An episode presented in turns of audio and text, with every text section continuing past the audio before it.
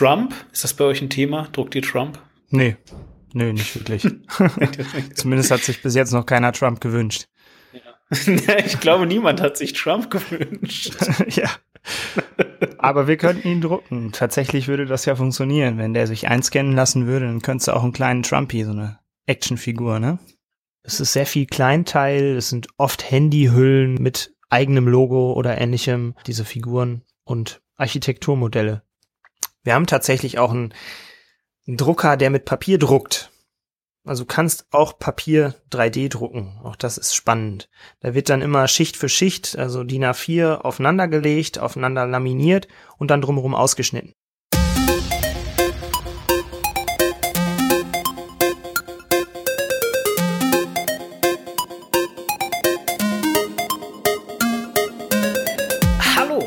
Herzlich willkommen in der 17. Dimension der eloquenten Podcast-Produktion, die antritt, euren Blickwinkel auf die Nischen der Welt zu verändern. Brot kommt vom Bäcker, Eier aus dem Huhn und Möbel, Gold und Leberwurst aus dem Drucker. Den 3D-Drucker, um genau zu sein. Ähm, die kleinen mit Düsen versehenen Geräte sind stark im Vormarsch und heute teilweise schon für dreistellige Beträge als fertiges Produkt zu kaufen. Äh, damit ist der 3D-Drucker ganz ähnlich der gemeinen Kameradrohne nicht nur immer öfter auf Wunschzetteln anzutreffen, sondern auch in aller Munde. Ob äh, das nur eine blöde Metapher dafür ist, dass sehr viel darüber geredet, diskutiert und bisweilen auch gestritten wird, oder ob wir wirklich schon bald unseren morgendlichen Kaffee mit künstlich hergestellten Arabica-Bohnen aus dem gleichen ähm, äh, Replikator beziehen, der uns auch unser Frühstücksei druckt, darüber rede ich heute mit meinem Gast. Bei mir ist Matthias, Matthias Ruhe. Hallo Matthias. Hallo Demon, danke für die Einladung. Ja, sehr ja. gerne. Ich meine, äh, es wäre sehr einsam hier, außerdem wahrscheinlich auch weniger informiert, wenn ich mich selber über 3D-Drucker unterhalten würde. Ja. Dementsprechend ist, eine relativ, ist ein relativ großes äh, Feld. Ja, dann erzähl du doch mal, wie du in den 3D-Druckertopf gefallen bist. Bist du Ingenieur? Nee, ich bin tatsächlich eigentlich Designer. Also du hattest ja schon mal einen Designer da, Grafikdesign, und ich bin eigentlich Industriedesigner beziehungsweise Produkt- und Industriedesigner und ähm, habe vorher eine Ausbildung gemacht zum informationstechnischen Assistenten. Das heißt, das Technische steckt auch irgendwo mit drin. Und ja, im Endeffekt bin ich darüber dann in die Schiene 3D-Druck gekommen. Und du machst 3D-Druck jetzt heute als Designer hauptberuflich. Ist das dein, dein Broterwerb, dein Hauptbrot? Mein, dein mein Broterwerb, mein Hauptbroterwerb ist tatsächlich die Lehre, wobei das auch wieder mit reinspielt. Also es ist eigentlich ein Mix aus allem. Ähm, angefangen hat es ähm, in der, in der Fachhochschule damals, dass ich direkt nach der Ausbildung, also nach meinem eigenen, nach meiner eigenen Ausbildung als ähm, Industriedesigner letztendlich eine Stelle da bekommen habe, angefangen habe zu lehren. Das habe ich auch während dem Studium schon gemacht als Tutor und da hatte ich auch immer Spaß dran. Und ähm, sagen, sagen, welche Fachhochschule es ist oder? Ähm, Fachhochschule Münster. Ich denke, das dürfen wir schon sagen. Ja. Ähm, Im Endeffekt äh, habe ich da als Tutor dann angefangen, habe da meinen Spaß auch an oder habe immer Spaß an der Lehre gehabt, habe immer Spaß daran gehabt, Leuten was beizubringen und ähm, das hat mich dann auch eigentlich immer ein Stück weit getragen. War auch so eine Richtung oder ist auch immer noch so eine Richtung, in die ich äh, weitergehen möchte. Ist auch eigentlich eben heute mein mein Hauptberuf. Ähm, aber letztendlich mache ich auch in der 3, in, im 3D-Druck nichts anderes. Also da bin ich auch Lehrender. Ähm, ja, um das vielleicht ein bisschen abzukürzen, ich bin in einer ähm, Full-Service-Agentur, also 3D-Druck Full-Service-Agentur kennt man normal aus dem Design, aber wir sind es eben im 3D-Druck. Wir bieten alles rund um 3D-Druck, also vom, äh, also du kannst bei uns Drucker kaufen, du kannst bei uns Drucke kaufen wie in einem Copy Center, du kannst aber auch die ganze ähm, Ausstattung drumherum kaufen. Also du kriegst bei uns Filamente, du kriegst bei uns eine Beratung, also 3D-Druckberatung. Das heißt, wir gehen auch in Unternehmen rein, gucken uns da zum Beispiel ähm, Fertigungsstraßen an, schauen, was kann man vielleicht durch 3D-Druck optimieren und im Endeffekt bieten wir das, was ich dann tue, Schulung. Also da ist dann wieder die, äh, der, der Anknüpfungspunkt zur Lehre. Okay, und aber jetzt an der Fachhochschule selber machst du kein da, oder kaum 3D-Druck? Da mache ich keinen 3D-Druck, da bin ich in den Grundlagen. Also da bin ich äh, tatsächlich das heißt? wirklich in den, ja, äh, in den Anfängen wo Designer mit zu tun haben. Also Punktlinie, Fläche, Raum, ähm, dann vielleicht mal einen kleinen, kleinen Film, also von, von 1D bis 4D sozusagen. Spielt vielleicht ähm, ja der 3D-Druck weniger eine Rolle, zu, also zumindest bis jetzt. Da arbeiten wir vielleicht eher mit Papier oder ähm, ja mit der Hand, also handwerklich in den Werkstätten und so weiter. Aber dann letztendlich im Hauptstudium gibt's natürlich auch 3D-Drucker. Jetzt musste ich gerade ernsthaft überlegen, 4D, das ist die Zeit, ne? Also, das ist die äh, Zeit, Zeitachse. genau, das ist die Zeitachse. Macht, also im Endeffekt, okay, wenn du dann einen kleinen Film drehst oder was weiß ich, eine, ähm, eine Rauminstallation machst, in der sich was bewegt, dann bist du ja auch dann in der vierten Dimension, also wo die zeitliche Komponente dann die Rolle mitspielt. Ja, genau. So, also, ähm, wir haben jetzt erstmal hier ganz wichtig äh, auch sozusagen Lehrauftrag zu erfüllen. Beziehungsweise eigentlich müssen wir hier so ein bisschen äh, Zuhörer vertreiben, sage ich jetzt einfach mal. Wir haben nämlich viel zu viel davon. Und äh, deswegen stelle ich als allererste Eingangsfrage jetzt erstmal tatsächlich die allerwichtigste Frage, die jedem, der allein den Titel gelesen hat, der Titel wird sein 3D-Druck, ähm, sofort auf der Seele brennt. Und das ist, wie kannst du persönlich, du Matthias Ruhe, der ähm, ja irgendwie Gründer ist, der irgendwie 3D-Druck macht, äh, sowohl in der Lehre als auch äh, in, einer, in so einer, in so einer Full-Service-Dienstleistung äh, äh, da äh, und dann eben auch noch als, als Lehrer in einer ähm, Fachhochschule. Wie kannst du das verantworten? Dass mit deiner Technik Menschen äh, sterben, weil äh, ihr macht doch auch Schusswaffen, oder? Ähm, ja, natürlich. Also wir machen eigentlich nichts anderes, als dass wir Schusswaffen drucken. Dafür ist natürlich 3D-Druck auch bekannt. Also äh, ja, nein, aber klar. das ist ja so, nee, oder? Das ist, das ist, das ist klar. Das ist immer so die erste Frage. Also Schusswaffen. Natürlich kann man Schusswaffen herstellen, aber ich sag mal eine, eine Plastikschusswaffe. Ähm, ich weiß nicht, für wen die gefährlicher ist, für den, der davor steht oder für den, der dahinter steht. Ähm, natürlich ist da mal eine, eine Waffe mit gedruckt worden, aber alleine mit dem Druck kommst du ja nicht weiter. Also du brauchst auch eine Patrone und im Endeffekt ähm, ist das ja letztendlich das Projektil wird da rausgeschossen. Ich sag mal, du kannst auch in eine Küche gehen, den Messer schnappen, das ist wahrscheinlich die tödlichere Waffe als das, was aus dem 3D-Drucker kommt. Ähm, ich will das jetzt nicht verharmlosen, aber ich glaube, ähm, dass die Zahl, die sich da Waffen druckt, die wirklich, ähm, ich sag mal, brauchbar sind, die wird wahrscheinlich verschwindend gering sein. Und wenn kriminelle Energie da ist, dann wirst du dir auch anders eine Waffe herstellen können. Also ich sag mal, aus einem Kugelschreiber, aus einer Kugelschreiberhülse, einem Nagel und einem, einer, einer Feder kannst du auch eine, genau die gleiche Waffe bauen. Also im Endeffekt ist der 3D-Drucker da nur Mittel zum Zweck. Jeder, Aber ist doch mal eine interessante Frage. Ja, also tatsächlich. Ich, ich, so wie du das, so wie du das jetzt sagst, äh, nehme ich jetzt auch mal an, wenn jetzt also jemand zu euch kommt und sagt, hier, ich hätte gerne eine Pistole, dann werdet ihr ihn wahrscheinlich wegschicken, nehme ich mal an. Oder, oder, oder dann würde also, das machen. Tatsächlich würden wir den wegschicken. Genau. Kommt so, immer drauf an, also wenn er sagt, ich möchte natürlich irgendwie, was weiß ich, da eine, ähm, gibt ja hier diese Lab, Lab-Menschen da, die ja, ihre, genau. ihre, ähm, was sind da hier, diese, diese Attrappen drucken ja, ich weiß nicht, das ist natürlich was anderes, ne? Aber äh, genau. Oder oder weil also ich, ich habe jetzt keine Ahnung, ob das, äh, aber wird ja so also Paintball-Waffen würde zum Beispiel auch wahrscheinlich machen. Äh, wir haben schon für Markierer irgendwie so Aufsätze ja, gebaut. Also da, Markierer, dass du, okay. ja, die heißen Markierer, ne? Irgendwie. Ich meine, weiß ich nicht, ja, mein wenn schon, du das ja, sagst, Markierer heißen die, genau. Da, dass du da irgendwie, äh, ich glaube, da, da sind oben diese Trichter dran und der wollte halt mehr, mehr ähm, Kugeln da reinkriegen und dann braucht er irgendwie einen Adapter oder was. Das ist äh, ist eigentlich ein Maschinenteil, würde ich mal fast sagen. Ja. Aber wenn du jetzt also sagst, ihr seid eine Full-Service-Agentur, Stimmt das? Ja, richtig. Ja, Full genau. Service Agentur. Full Service 3D. Genau, dann, dann macht ihr auch Beratung. So, Wir und machen ich meine, auch Beratung, ja. Genau. Und ich sage jetzt mal, was dem Grafikdesigner seines Swastika ist, ist, also das ist ein Hakenkreuz, ja, ja. Ähm, äh, ist dann vielleicht eure Schusswaffe oder was auch immer. Gibt es denn ähm, einen Regelkatalog? Also gibt es Sachen, die wirklich auch verboten sind auszudrucken, weil ich meine, du, du kannst zum Beispiel keine Werbeplakate, also kannst du machen, aber ist halt illegal, du darfst halt eben keine Werbeplakate mit, mit Hakenkreuzen drauf machen, weil das Hakenkreuz in Deutschland zum Beispiel verboten. So. Also ähm, ich glaube, da muss man immer, ich, ich glaube, da muss man mit gesundem Menschenverstand drangehen. Das heißt, ähm, wenn da jetzt wirklich jemand kommt und sagt, ich möchte eine Schusswaffe drucken, dann werden wir natürlich nicht sagen, hey, wir drucken dir natürlich jetzt eine Schusswaffe. Also im Endeffekt ist es ja, ist es ja relativ klar. Ähm, aber ich sag mal, wenn da ein Mensch ankommt und sagt, er möchte ein Maschinenteil, was er entwickelt hat, drucken, dann können wir auch nicht überall nachprüfen, ob das vielleicht irgendwie ein Replika ist oder ähnliches. Da ist natürlich, ähm, ja, ist, da ist eine Grauzone. Also ich würde sagen, weiß ich nicht, wie man das, wie man das lösen könnte. Äh, aber, also, aber, ne, also die Frage war jetzt ja hauptsächlich erstmal, gibt es denn Regeln, von denen du jetzt wüsstest, dass du sagst so, ja, also hier, also wahrscheinlich dürft ihr auch keine 3D-Hakenkreuze drucken. Wahrscheinlich so, nicht, nee, genau. Aber, aber also äh, so jetzt davon ab, gibt es spezielle äh, 3D-Druckregeln oder sagst du, das ist äh, gerade noch ähm, unbeachtet, weil noch zu selten, oder? Also ich habe gehört, dass ähm, ja, ich glaube, auch wieder Verteidigungsministerium oder ähnliches, die wollten eine Software schreiben, die erkennt, ob Waffenteile gedruckt werden. Also, dass, dass das denn der Drucker tatsächlich selbstständig nicht mehr tut. Ähm, wobei ich nicht weiß, inwieweit das in die Drucker implementiert ist. Also ähm, wir konnten bisher alles drucken, was wir wollten.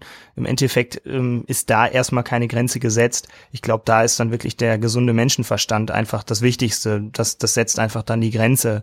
Und ich sag mal, wir als Agentur, wir werden da nicht hingehen und äh, gegen, also bewusst gegen irgendwelche Gesetze verstoßen.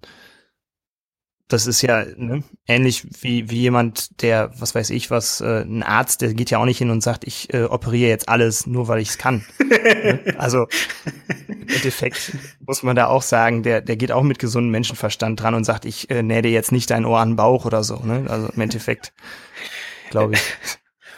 Ähm, macht ihr das? Schrägstrich, würdest du das machen? Regierungsaufträge?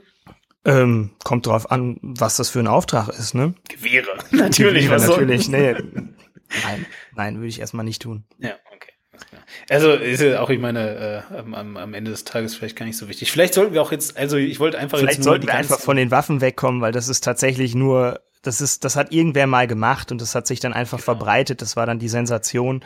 Äh, da können wir genauso auf diese ja wunderbaren 3D-Figuren können. Könnt ihr auch Figuren drucken? Ja, wir können auch Figuren drucken und das ist tatsächlich, ähm, man kann sich in klein selber drucken. Sich selber? sich selber, genau. Man kann sich einscannen lassen. Ähm, viele kennen das mittlerweile von Germany's Next Top Model. Da war das dann mal einmal, dass die Models sich dann da hinstellten, dann einmal eingescannt wurden und dann im Endeffekt in 3D ausgedruckt wurden.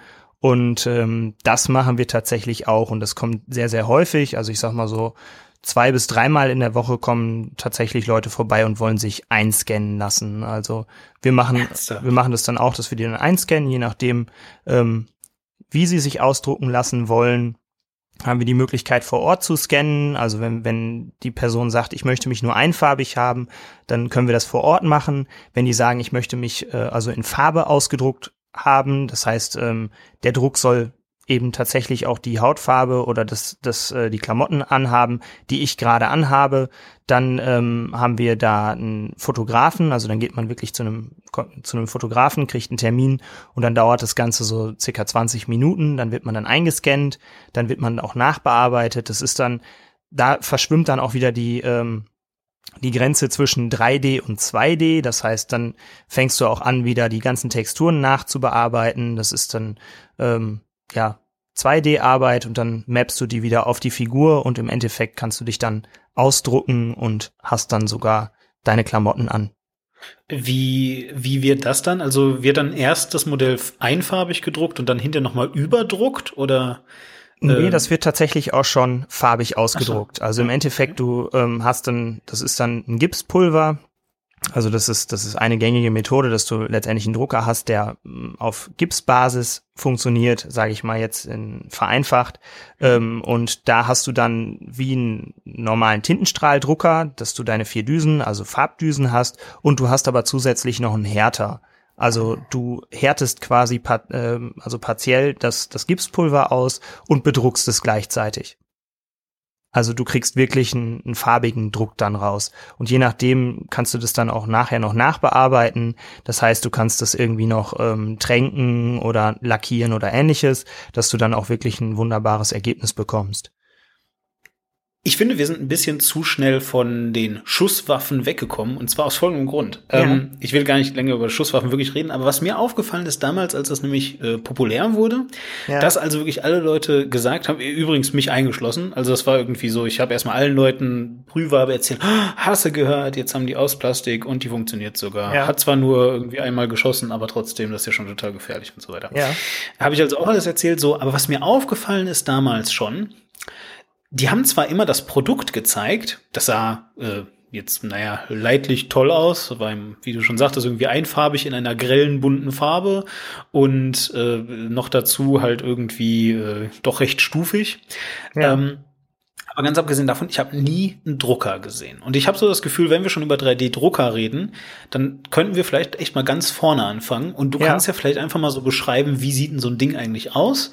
Wie, zumindest im Groben, jetzt hast du gerade schon gesagt, es gibt irgendwie auch Gips und so, ja. aber vielleicht erstmal so, so, so äh, das Base-Model, wie, wie, wie sieht das aus? Wie funktioniert das ungefähr? Ja. Und wie wird das gesteuert? Solche Dinge. Ja, gut, dann fangen wir erstmal da an. Also, ja, hau rein. Genau.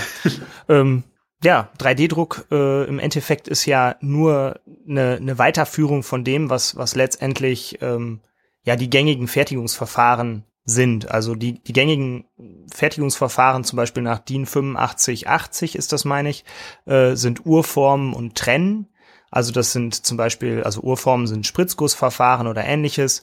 Trennen sind dann subtraktive Fertigungsverfahren und daraus folgt dann letztendlich dann auch die additive Fertigung. So, was heißt also, äh, subtraktiv heißt subtraktiv sowas wie äh, heißt, Steinmetz. Dass ich, dass ich ja Steinmetz. Also wenn man das rudimentär nimmt, ist es Steinmetz oder Fräsen. Dann ja. Urform ist dann zum Beispiel Spritzguss. Das heißt, ich habe äh, eine Form, in die ich etwas reinspritze oder ähm, in die ich, also aus der ich dann letztendlich dann die Urform mache. Das heißt, ich kann die abgießen. Also alles, was gegossen wird, alles, was gespritzt wird, ähm, sind letztendlich Urformverfahren. So Latexform, ne? Ja, richtig, genau, Latexform oder ähnliches. Ja. Und dann kommt eben das Trennen, das sind dann die subtraktiven Verfahren, wo ich dann säge, schneide, feile, raspel oder, oder ähm, letztendlich auch CNC-Fräsen und ähnliches. Das sind dann die ähm, subtraktiven Verfahren. Und die additive Fertigung ist, dass ich genau das Teil dann letztendlich auch aufbaue. Also das ist dann klassisch jetzt eben oder wird, wird jetzt in, in, in der Umgangssprache dann als 3D-Druck bezeichnet. Ähm, da habe ich dann natürlich die Möglichkeit, in verschiedenen Verfahren zu arbeiten. Das heißt, auch da ist ähm, ja letztendlich die ähm, Möglichkeiten sind sehr, sehr groß. Auch das hat ähm, ja jetzt verschiedene Ursachen und zwar ähm, dadurch oder mittlerweile, ähm, jetzt habe ich den Faden verloren. Ähm, naja, also ja, die Frage ist ja erstmal, genau, äh, also, vielleicht einfach wirklich mal ganz grundlegend. So, ein ganz Drucker, wenn ich mir vorstelle, ja, ein Drucker, so, das ist irgendwie heute in der Regel, wenn ich jetzt nicht irgendwie was Modisches haben will, das ist ein schwarzer Kasten. Genau. Da sind äh, heute zwei Tintenpatronen drin, was vielleicht jetzt die meisten wissen, denke ich jetzt einfach mal, es ist halt eine schwarz-weiße, also eine schwarze, weil ja, weiß schwarze, ist halt genau. Papier, ne? Und eine bunte, also mit drei Farben drin, ähm, genau. äh, rot, gelb, blau, ne? Ja, also insgesamt sind es vier Farben, ne? Ja, genau. Vier ja. Farben, genau so. Genau, manchmal ist es auch alles mittlerweile in einer Patrone, was auch immer. Genau. Ja. weiß nicht, verschiedene Druckmethoden. Du hast Tintenstrahl, du hast äh, Laser, das ist dann mit so einem Farbpulver, was, was irgendwie genau. so mit so einem Toner dann aufgetragen wird und so weiter. Genau. Ähm, und so weiter. So, also das ist jetzt erstmal ein Drucker, wie ich mir vorstelle, und der macht halt 2D, das heißt, der hat also einen so einen, so einen Druckkopf, und der fährt immer auf dem Papier nach links und rechts und äh, durch meinen Drucker und ganz viel Magie, äh, Entschuldigung, durch meinen Computer und ganz viel Magie kommt durchs Kabel das Bild, was ich auf dem Bildschirm sehe, so plus minus, äh, ja, äh, minus äh, äh Papierdunkelheit und so ein Quatsch, kommt das halt eben ähm, aus meinem Drucker dann raus. So. Ähm, wie sieht ein 3D-Drucker aus? Ja, ein 3D-Drucker wie gesagt, das kann man so schwer beschreiben, weil es einfach auch verschiedene Verfahren gibt. Ähm, also es gibt allein neun gängige Verfahren, in denen jetzt neun. neun neun gängige Verfahren, in denen 3D gedruckt wird. Das fängt eben an bei denen, die man vielleicht jetzt auch aus dem Baumarkt kennt. Also zum Beispiel Dremel hat ja jetzt einen wunderbaren 3D-Drucker da in den Baumarkt, also wunderbar in Anführungszeichen, äh, in den Baumarkt gestellt. Nennt sich auch wunderbar Plug-and-Play-Drucker. Das heißt, äh, da wird ja schon ähm, dem dem Käufer suggeriert, hey, kauf dir dieses Teil, ähm, schließt da deinen Computer an und da kommt wunderbar schnell, äh, ne, um dann wieder auf deine Waffen zu kommen, da kommt jetzt wunderbar deine Pistole raus. So, äh, ist es natürlich nicht. Das ist äh, eins der einfachsten Verfahren, also es ist das FFF-Verfahren, Fused Filament Fabrication. Ähm, Da wird eine, ein Kunststoffdraht geschmolzen, in einer Düse letztendlich extrudiert. Das wäre dann eben das, was die, äh, was, was bei äh, dem normalen Drucker dann letztendlich auch die, die Druck, der Druckkopf ist. Und ähm, dann werden die Teile eben schichtweise aufgebaut. Das heißt, äh, da gibt's eine Bauplattform, die sich äh, nach unten bewegt und der, ähm, ja, der heiße Draht ist eigentlich eine, ähm, ja, wie eine Heißklebepistole, der letztendlich dann immer Kringel auf Kringel setzt. Mhm. Dann hat man dann Verfahren wie den Binderjetting oder das Binderjetting. Da wird dann letztendlich ein flüssiges. Vielleicht nur ganz kurz, warte mal, ja. bevor, wir, bevor wir uns davon wegbewegen. Ähm, ja. So, das, ich habe diese Plattform. Genau. Die bewegt sich nach unten. Ist es die gleiche Magie, die von meinem Rechner aus dann den Drucker bedient, oder muss ich das selber machen? Weil du hast gerade Heißklebepistole gesagt, die bediene ich ja mit meiner Hand. So, genau, äh, nee, das macht, das macht dann schon der Drucker. Also im Endeffekt, ja. ich glaube, da müssen wir noch früher anfangen. Ja, also dann, ich glaube, wir äh, fangen, wir fangen noch früher an und zwar fangen wir bei dem 3D-Modell an. Also okay. du hast ja immer erstmal am, am Anfang steht ja das, was du drucken möchtest. Ja. Ne? Also im Endeffekt äh, sagst du ja nicht, ich äh, habe jetzt diesen Drucker und ich drücke auf den Knopf und dann kommt da was raus, sondern du musst ja auch erstmal eine Datei haben. Das heißt, du, du musst die scannen man, ne? Entweder du scannst sie oder du baust sie halt im CAD auf. Also CAD ist ja auch schon ein sehr, sehr klassisches, sehr, sehr gängiges Verfahren. Das gibt's ja auch schon sehr, sehr lange, ähm, dass du dir eben 3D-Modelle erstmal aufbaust. Das heißt, du musst wie bei einem, bei einem 2D-Drucker letztendlich auch eine Vorlage schaffen, die du letztendlich auch ausdrucken kannst. Und wenn du diese Datei hast, das ist dann ähm, eben ein 3D Körper oder ein 3D-Modell, ähm, dann musst du den erstmal mit einem speziellen Programm in Schichten unterteilen. Das heißt, dieser, ähm, dieses Modell wird äh, in hauchdünne Schichten unterteilt, also von oben nach unten und jede Schicht ist letztendlich das, was der Drucker dann abfährt. Also, dass du aus dem 3D-Teil sozusagen wieder ein 2D-Teil machst, nur eben Schicht für Schicht. Und jede Schicht wird dann letztendlich von dem Druckkopf abgefahren und die Bauplattform wird ein, eine Schicht wieder weiter runtergesenkt und der Drucker fährt erneut diesen, diesen 2D, diese 2D-Schicht ab. Und auf diese Art und Weise kann der dann also auch zum Beispiel Hohlräume machen. Also wenn ich eine Schüssel genau, machen richtig. möchte, dann Ganz wird er genau. einfach, dann wird er einfach so, so wie ein, ein 2D-Drucker äh, da dann weiß lässt. Ja, wenn genau. ich die Schüssel drucke, das würde er dann auch weiß lassen, beziehungsweise kein Material drucken. Genau. Ähm, ja, oder äh, je nachdem, was du dann auch druckst. Also es kann eben auch sein, dass du ja Überhänge druckst, also dass der Drucker sozusagen ins Leere drucken würdest, dann, dann musst du das natürlich stützen. Also auch da gibt's dann die Möglichkeit, dass du im Programm Stützmaterial oder Stütz, Stützstrukturen einberechnest, die du dann hinterher entfernen musst. Mit Messer dann, so, so einem Cutter oder? Kommt drauf an, was für ein Material. Also ich glaube nicht, dass du Metall dann letztendlich mit einem Messer rausschneiden kannst. Aber also also ach so, okay, ja gut, tatsächlich. Ähm, über, über Metall. Genau, also im Endeffekt äh, kannst du das dann später entfernen. Das heißt, du hast dann auch die Möglichkeit eben Hohlräume oder Überhänge zu drucken, die ähm, ja in anderen Verfahren vielleicht gar nicht möglich wären. Also gehen wir mal einfach vom vom ähm, vom Urformen aus oder vom ähm, vom ähm, vom subtraktiven Verfahren, wo du ja was wegnimmst, da hast du also hast du bestimmte Grenzen. Also beim Urformen kannst du vielleicht eine ähm, ja einen Körper einfach ausgießen. Also ich sag mal, wenn du jetzt ganz klassisch Metall gießt, dann ist der ist das Metallklumpen. Also du hast quasi das Modell und es ist voll. Und ähm, wenn du das fräsen würdest, dann kannst du auch nur außenrum wegfräsen, aber du kannst natürlich nicht irgendwie in den Körper reinfräsen. Im 3D Druck hast du die Möglichkeit, dass du letztendlich wirklich ähm, ja Material sparst oder auch ähm, Hohlräume eindruckst oder Stützstrukturen eindruckst. Das heißt, du kannst auch am Gewicht spielen. Also auch das sind Sachen, die möglich sind, nur weil du äh, das Teil Schicht für Schicht aufbaust. Gut, dann kann ich jetzt ja mal so ein bisschen sagen, wie ich mir jetzt nach deiner Beschreibung den 3D-Drucker vorstelle. Genau. Das ist also diese Plattform, die ist höhenverstellbar, also natürlich automatisch höhenverstellbar. Genau. Ja. Und dann habe ich, ähm, also die, die ist halt in der Mitte einer Struktur und dann ist, geht davon, sage ich jetzt mal so in XYZ Zentimeter, hängt sicherlich auch davon ab, wie groß das, was ich drucken kann, ist. Ja. Ähm, geht halt so ein, so ein Stab unten auf dem Boden lang und dann geht der Stab in 90 Grad in die Höhe und an diesem Stab dran ist eine Düse, äh, die ist nicht höhenverstellbar, sondern die, die klebt da fest dran und die ist so eingestellt, dass sie die, oder, oder ist die, weiß ich nicht, so, auf jeden Fall, und dann äh, so, und dann dreht sich halt eben diese, diese Plattform da und geht immer ein bisschen weiter runter. Ist das, wie ein 3D-Drucker aussieht? Hm, ja, gibt's auch. Tatsächlich ähnlich gibt's das auch, dass entweder du verschiebst die Bauplattform, dass sie abfährt, oder du hast nur die Bauplattform, die hoch und runter fährt. Das heißt, entweder bewegt sich die Bauplattform wirklich nur in eine Richtung hoch runter, oder sie bewegt sich hoch runter und in alle Richtungen und die Düse ist oben fest.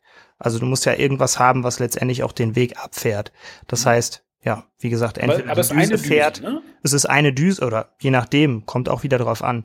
Also ich glaube, das ist da auch wieder, du kannst nicht sagen, es ist nur eine Düse, denn es gibt auch Druckverfahren, wo du mit mehreren Düsen ähm, druckst, dann hast du zum Beispiel auswaschbare Stützstrukturen. Also auch sowas ist möglich, dass du mit zwei Düsen oder mehr Düsen druckst und verschiedene Materialien verdruckst, im gleich, also gleichzeitig verdruckst. Mhm. Und du könntest dann sagen, ich habe einen ähm, Kunststoff zum Beispiel, was jetzt das Modell wird, und ein anderes Material, was ich hinterher auswaschen lassen oder was, was ich hinterher auswaschen kann, mit ähm, entweder mit Zitronensäure oder mit einer Lauge oder ähnlichem. Gut, dann bleiben wir doch direkt bei dem Thema, wenn wir jetzt da eh sind. So, also genau. der Standarddrucker hat eine Düse, hat diese Plattform, gibt halt dann verschiedene Möglichkeiten. Entweder die Plattform bewegt sich oder die Düse bewegt sich. Gibt dann noch bestimmte Drucker, die haben also mehr Düsen. Wenn du zum Beispiel, ähm, weiß ich nicht, verschiedene Materialien drucken möchtest, gibt's das auch, dass, also geht das schneller, wenn ich zwei Düsen habe und das gleiche Material nehme oder äh, ist das eher Quatsch? Nee, das ist eher Quatsch. Also im ja. Endeffekt, du musst ja immer diese, diese 2D-Figuren abfahren und ähm, ja, du musst halt schauen, dass du immer auch wieder die, den gleichen Punkt triffst. Mhm. Und wenn ich mit zwei Düsen drucken würde, das wäre ja wie wenn du mit zwei Stiften schreiben würdest, dann schreibst du ja auch nicht schneller. ne? Also im Endeffekt ist es. Wäre mal ein schöner Gedanke. Genau, wäre ja. mal ein schöner Gedanke. Ähm, es gibt aber auch noch andere Verfahren. Also es ist ja nicht nur, dass du mit einer Düse druckst, sondern du kannst ja auch sagen, dass ich mit einem Laser drucke. Also wir haben ja vorhin auch schon vom Laserdrucker gesprochen, der dann auf Papier druckt. Auch das ist natürlich möglich, dass du ähm, mit einem Laser auch verschiedene andere Materialien aufschmilzt. Das, das heißt, verstehe ich nicht. Wie ähm, sieht das aus? Es gibt zum Beispiel das, ähm, ja, das Lasersintern. Da wird dann ähm, eben Schicht für Schicht, also es wird immer ein Pulver, das ist ein Pulverbett, das eben auch auf so einer Bauplattform ist, der sich runter bewegt. Und dann wird eben ein Pulver immer in ganz dünnen Schichten auf, dies, auf, dieses, auf diese Bauplattform gebracht und ein Laser, der ähm, fährt dann sozusagen diese ganzen Linien oder diese ganzen Schichten ab und schmilzt dann das Pulver an dieser Stelle dann auf. Das heißt, du druckst quasi oder laserst quasi in einem Pulver. Und so entsteht dann nach und nach letztendlich auch ein 3D-Modell. Und das ist dann ja keine Düse, sondern Laser. Das klingt für mich nach einem feineren Ergebnis, ist das so? Das ist feiner, ja, das ist tatsächlich viel feiner und ähm, ja, ist, ist auch ein anderes Material. Also das machst du normal nicht mit Kunststoff, sondern da fängst du dann an, dass du Metalle druckst ähm, und es geht dann wirklich in, in Hundertstel Millimeter, mhm. dass du, dass du äh, eine Genauigkeit dann auch hinbekommst. Dann machen wir da weiter. Mhm. Druckmaterialien. Ich kenne eben genau das. Ich kenne die Schusswaffen, weg von den Schusswaffen, ich kenne die Schüsseln, ich kenne das Besteck, ich kenne you name it, irgendwelche, irgendwelche kleinen Spielfiguren, ja. ähm, auch teilweise ganz Gesell ganze Gesellschaftsspiele, ja, Schach, sonst was, äh, kenne ich alles aus Plastik. Ja. So, und jetzt sagst du mir, ähm, nee, gibt auch andere Materialien, gibt auch zum Beispiel welche, die man Metall, genau. Metall, so. Meine Frage ist jetzt erstmal, wo fängt's an, wo hört's auf? Also, was sind gängige Materialien, was geht gar nicht? Und, und vor allem vielleicht auch, weiß nicht, ähm, äh, this is Anekdotentime. Äh, ja. Wenn du jetzt irgendwie was hast, wo du sagst, so, ja, äh, wir genau. werden auch immer wieder gefragt, ob wir Sandwiches ja. drucken können. Nein, Sandwiches gehen nicht. So. Also, was lässt sich drucken? Ich würde mal sagen, alles, was erstmal irgendwie schmilzt. Das ist, das ist schon mal was, was sich drucken oder ich sag mal grob das, was sich drucken lässt. Also ich kann natürlich angefangen bei Kunststoffen, ähm, die, sehr, dieser, die ja sehr, sehr einfach sich verarbeiten lassen, über Metalle oder auch Wachs. Also auch Wachs ist ein relativ gängiges Material, was man drucken kann, eben um vielleicht auch Urformen herzustellen. Ähm, ja, Edelmetalle kann man drucken, das heißt Gold, Silber, ähm, aber auch Titan ist eben druckbar. Ähm, okay. Dann aber auch Sachen wie, du hast es in der Einleitung schon gesagt, ähm, es lassen sich auch Lebensmittel drucken. Das heißt ähm, Marzipan oder Leberwurst, Frischkäse oder aber, auch aber du kannst äh, Zuckerguss. Leberwurst kannst du doch nicht, kannst genau. du nicht schmelzen, dann wird die schlecht. Ähm, ja, aber Zuckerguss wird ja hart. Das ist ja, ist ja eine zähflüssige Masse, die ja an, an der Luft hart wird und dadurch kannst du sie dann auch letztendlich drucken. Ja, ja, aber, aber ich meine jetzt Leberwurst, was damit? Ich meine, das, äh, die wird ja schlecht, wenn du sie erwärmst. Ja, geht, ne? Also im Endeffekt, das ist, äh, das sind dann wieder Lebensmitteltechniker, die dann da bestimmte ähm, Eigenschaften in die Leberwurst mit reinmischen, die dann eine bestimmte Fließgeschwindigkeit hat. Also im Endeffekt, du kannst dann natürlich dann nicht mit einem Leberwurst, äh, du kannst die Leberwurstfigur vielleicht nicht hochheben, aber ähm, du kannst vielleicht eine schöne Leberwurstfigur auf dein Brot, wenn es denn sein muss, ähm, zaubern. Klingt super. Ähm. Ja, es ist ein, ist ein sehr spannendes Teil. Also ich habe jetzt auf einer 3D-Druckmesse haben wir tatsächlich so, so einen Drucker dann auch gesehen und ähm, ja, da wurden dann Frischkäse, ähm, ja, Figuren auf einen Tellerrand gedruckt. Also es ist dann natürlich vielleicht irgendwie im Bereich Event Catering oder ähnlichem, dass du dann deinen Teller letztendlich unter den Drucker stellst und der dir, ich sag mal, in anderthalb Minuten da eine Figur drauf druckt. Hm. Oder letztendlich in der Konditorei, in der, in der Bäckerei, wo du dann vielleicht deine, deine Hochzeitstorte bestellst und du möchtest dich da als 3D äh, eingescanntes Brautpaar dann aus Zuckerguss oder Marzipan oben auf deiner eigenen Hochzeitstorte haben. Das musste vielleicht früher ja von Hand hergestellt werden, heute kannst du es eben auch drucken. Wenn jetzt Leute das hören und äh, die, die kennen jetzt irgendwie deine Agentur, du darfst übrigens auch keine Werbung machen, wie heißt ihr? Äh, wir sind die Urban Maker. Die Urban Maker? Urban Maker, genau. Ja, okay.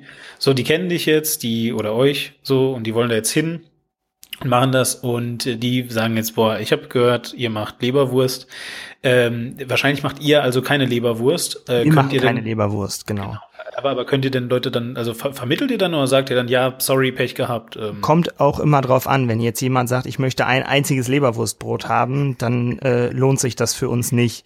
Ja. Ähm, wenn jemand sagt, ich habe jetzt da ein großes Event und äh, ich brauche einen Drucker, der sowas kann, dann können wir tatsächlich auch an Leute rantreten und sagen, hey, wir brauchen einen Drucker, der das kann. Also es kommt immer auf das Volumen dann auch letztendlich an.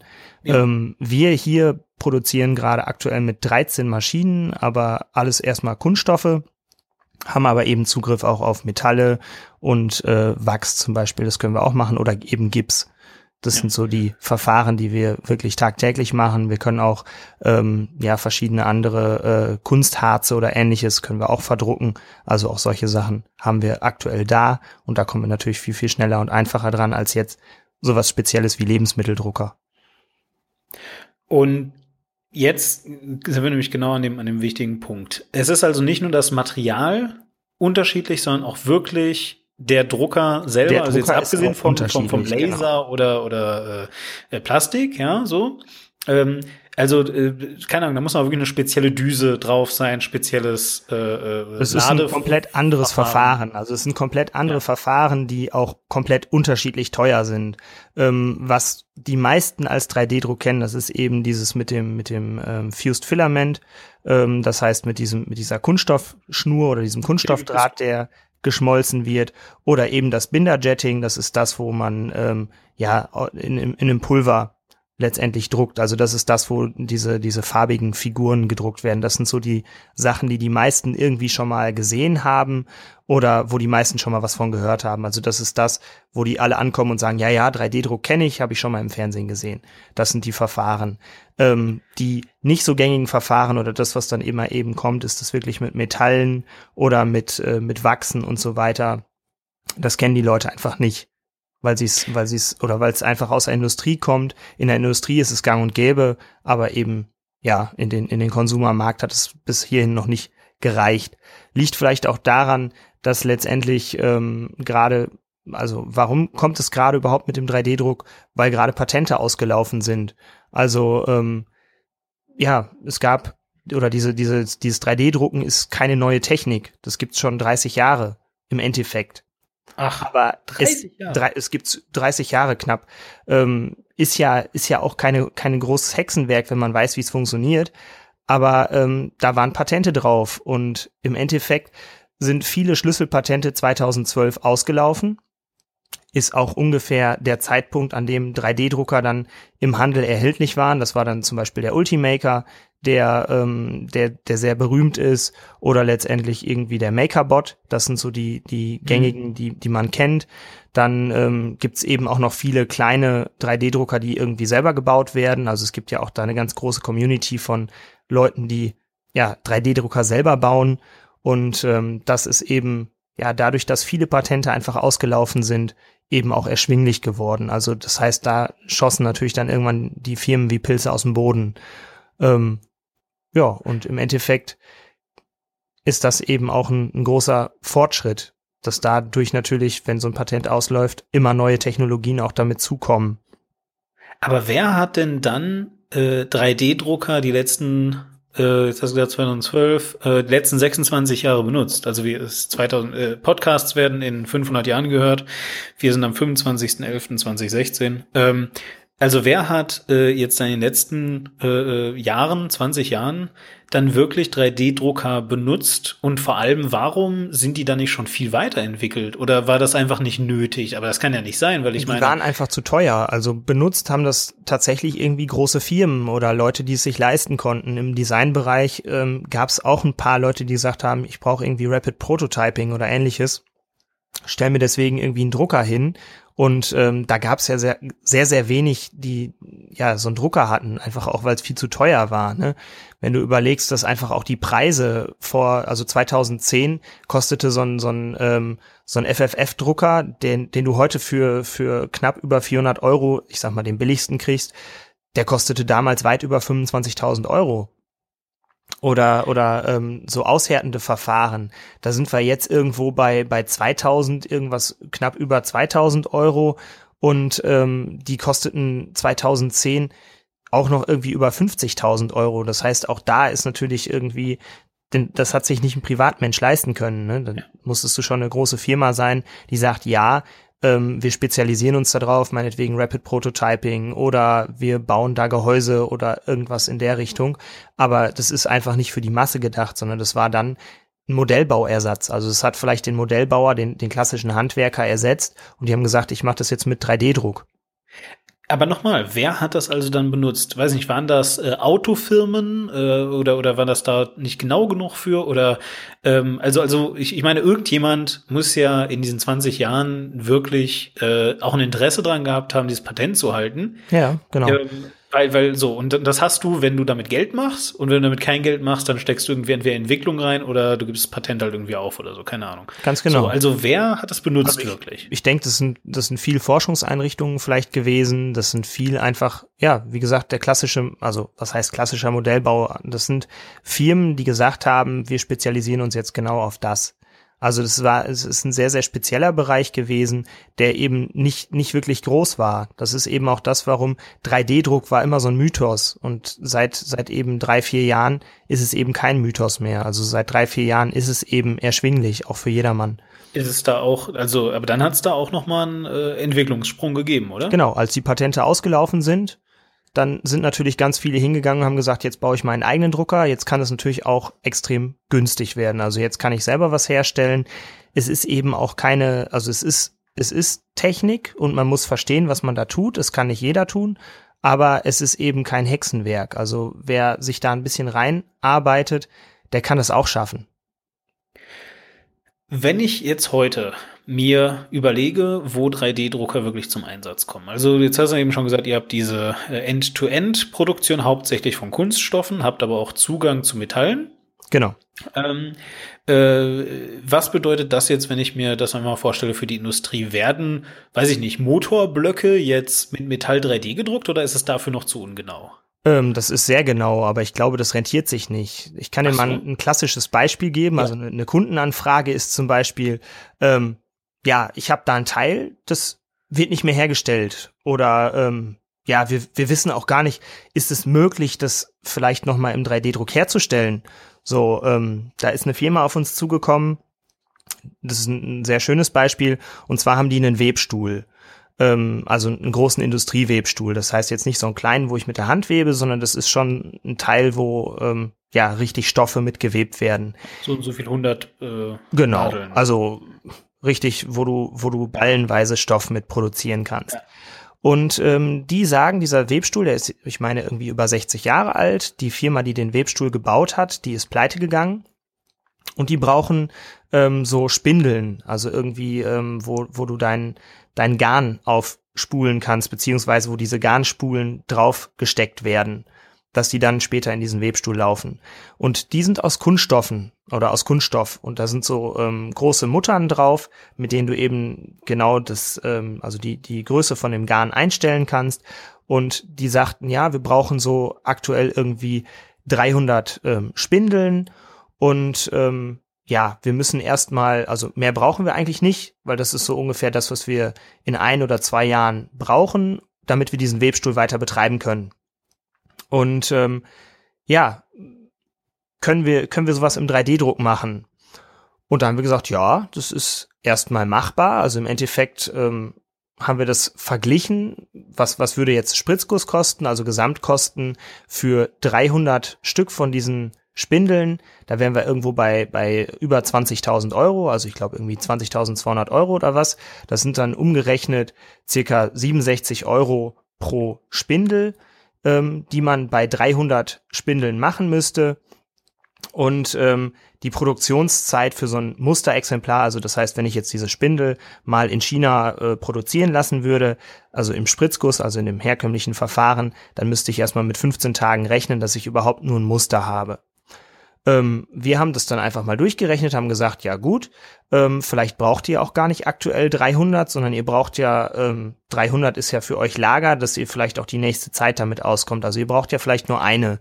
Ähm, was würde das kosten, wenn wir ein so eine Spindel drucken? Da liegen wir dann bei 28,80 Euro. Also für ein Stück. Also ne? fast, fast ein Drittel. Also ein die Hälfte, ja, ungefähr die Hälfte. Also wir, wir haben die Hälfte vom Preis wir haben eine Mindestabnahmemenge von einem Stück, weil wir sagen können, du brauchst das Teil, dann schmeißen wir den Drucker an und ähm, wir drucken dir das Teil. Wir haben insgesamt für, für, das, für das Modell bauen, also wir mussten ja auch diese, diese ähm, 3D-Datei davon erstellen, da haben wir ungefähr zweieinhalb Stunden für gebraucht. Das heißt, es kommt halt nochmal oben drauf, dann sind wir vielleicht nochmal so bei 180 Euro ungefähr ähm, oder ja, knapp drüber ähm, für, für zwei Stunden, drei Stunden Arbeit. Und im Endeffekt ähm, kriegst du dann für 28,80 Euro diese Teile, wenn du sie brauchst.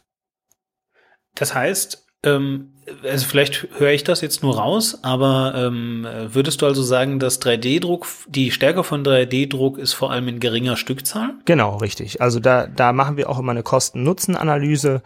Das heißt, ähm, wir gucken, wie viele Teile brauchst du und ähm, wie viele Teile, also ab wann rentiert sich das, dass du vielleicht wirklich ein Spritzgusswerkzeug herstellst. Für diese Spindel hätte, glaube ich, das Spritzgusswerkzeug schon an die 10.000 Euro oder was gekostet, oder 15.000 Euro, glaube ich, sind sogar gewesen.